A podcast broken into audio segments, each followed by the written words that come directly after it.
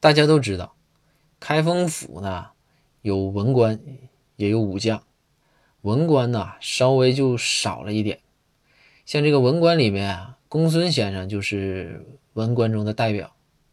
当然呢，文官和武将之间的区别呢，那肯定是文官好静一些，武将呢好动啊，更愿意做些运动。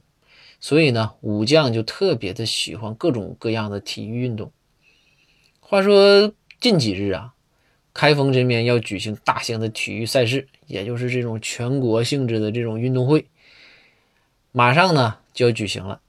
这个展昭非常爱看呢，展昭就兴冲冲的跑过来，就想说，既然去的话，我啊问问公孙先生愿不愿意去。然后他就跑到公孙先生的书房，然后就跟公孙先生说：“先生先生，你想不想去看开幕式啊？”公孙正在写字，公孙抬起头。眼睛眨巴眨巴看了看展昭，公孙就说：“开幕式，开谁的墓啊？要盗墓吗？”